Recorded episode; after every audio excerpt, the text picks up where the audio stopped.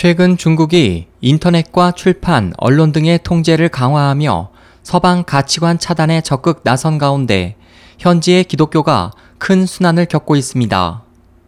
6일 미국 자유아시아 방송 RFA에 따르면 중국 저장성 웨이링현 당국이 지난 2일 철거반과 경찰을 동원해 웨이링 교회 신자 100여 명이 지켜보는 가운데 십자가를 강제 철거했습니다.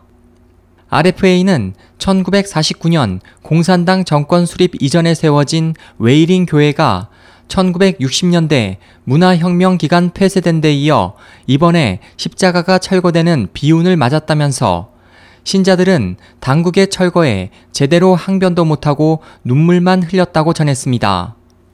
웨이링 교회 측 변호사들은 최근 현지 당국에 공개 서한을 보내 시내 교회들의 십자가를 강제 철거한 데 대해 항의하고 법적 투쟁을 벌일 것이라고 밝혔습니다.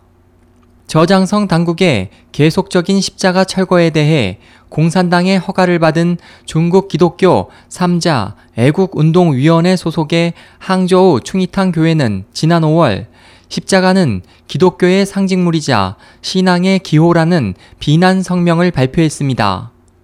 기독교 성지로 알려진 저장성에서는 지난해부터 최소 400개 교회의 십자가가 통째로 파괴되거나 부분적으로 훼손됐으며 지난 4월에도 리수이의 교회를 비롯해 성내 13개 교회의 십자가가 철거됐습니다.